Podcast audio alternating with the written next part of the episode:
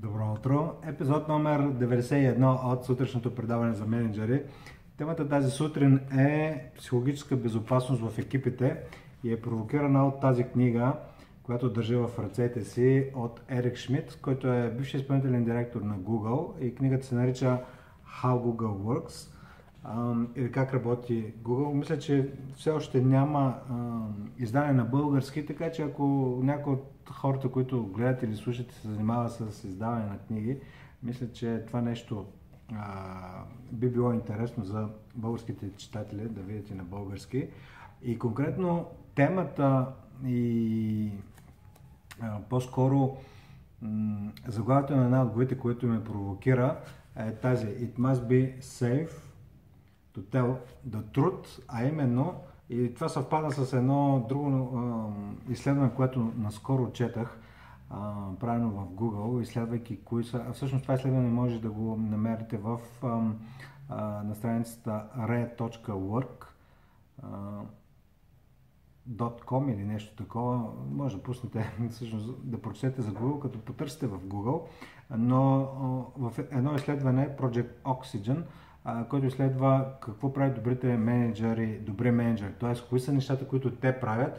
Един от основните фактори е менеджерите да създадат психологическа безопасност.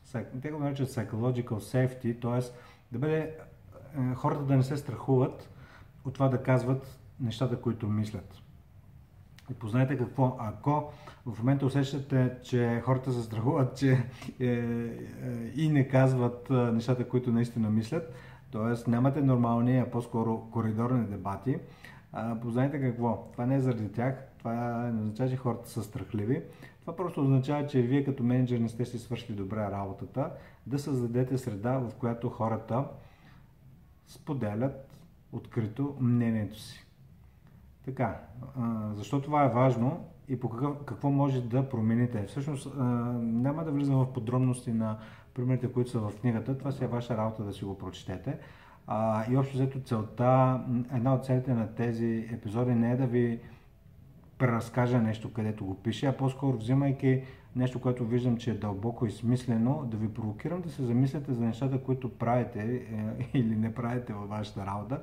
Така че А, доколко създавате, и, и не само това, доколко създавате или не създавате психологическа безопасност в екипите си, а по-скоро да се замислите за това, на първо място, че е статистически валидирано, че това е основен фактор за ефективно, не само за ефективност на екипите, но не само за ефективност, но и това хората да се развиват. И не случайно зад гърба ми стои все още а, матрицата с компетентност и увереност, защото хората няма как да...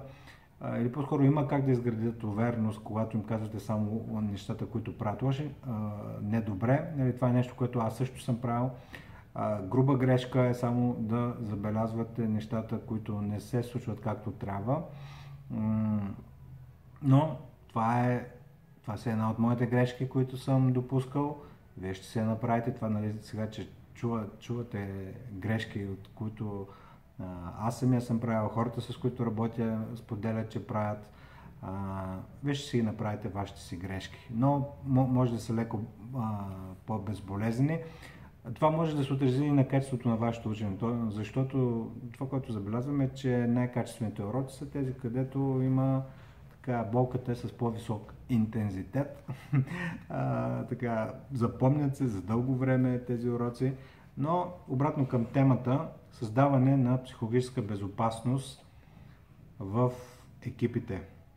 Ясно стана, че това е, е изведено в книгата през е, така, интересни казуси, но по-интересно е вашия казус, вашата тема, а, вашата компания, вашия екип. Как помагате на това да няма психологическа безопасност в вашия екип? И ако това е нещо, което е важно, ще помогне не само на хората, но и на вас като менеджер, може би се заслужава да му обърнете внимание.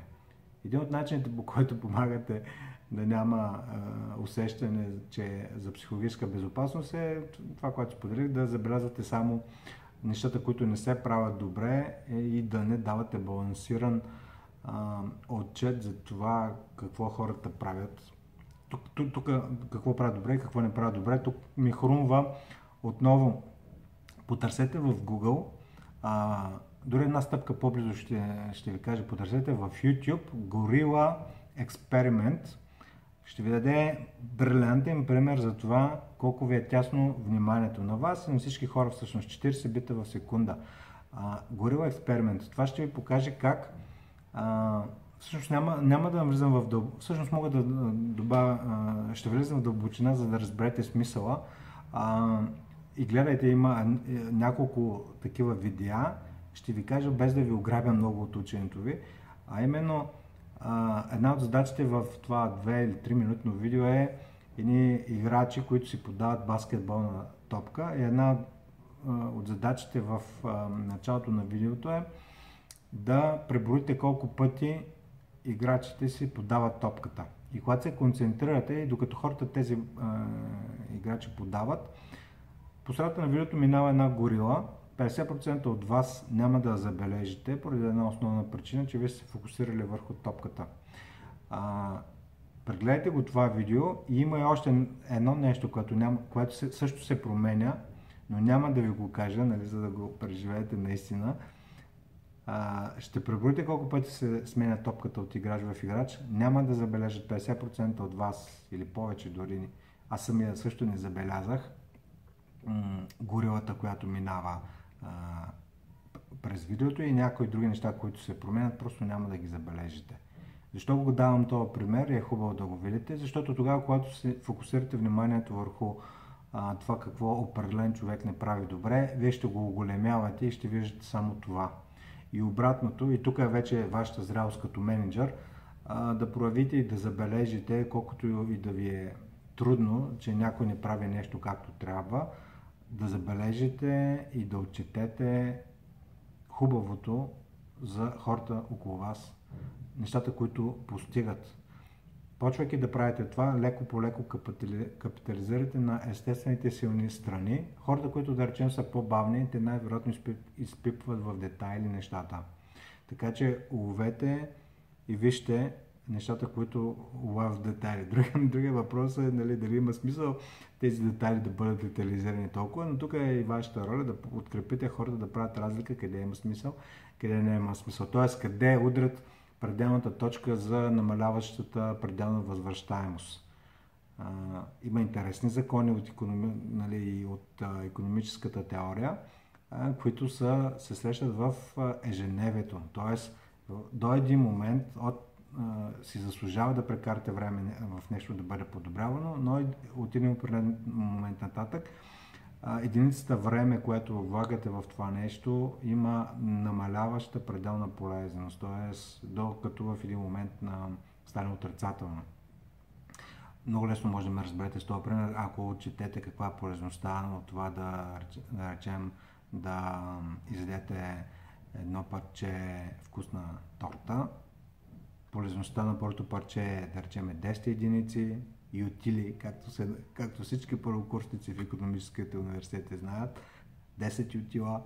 Второто парче торта, като го изядете, става девет, осем, седем и докато изядете десето-единайсето парче, той има отрицателна пределна полезност.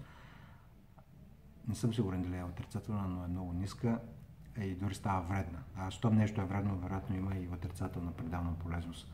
И обратно към темата, създаване, отчитането а, на нещата, които хората правят добре и нещата, които не правят добре, естествено това е балансирането, а, което вие като менеджер трябва да правите, т.е. едновременно да има грижа към хората, твърдост към фактите, но когато има твърдост към фактите, те да бъдат и към двата аспекта, на плюса и минуса.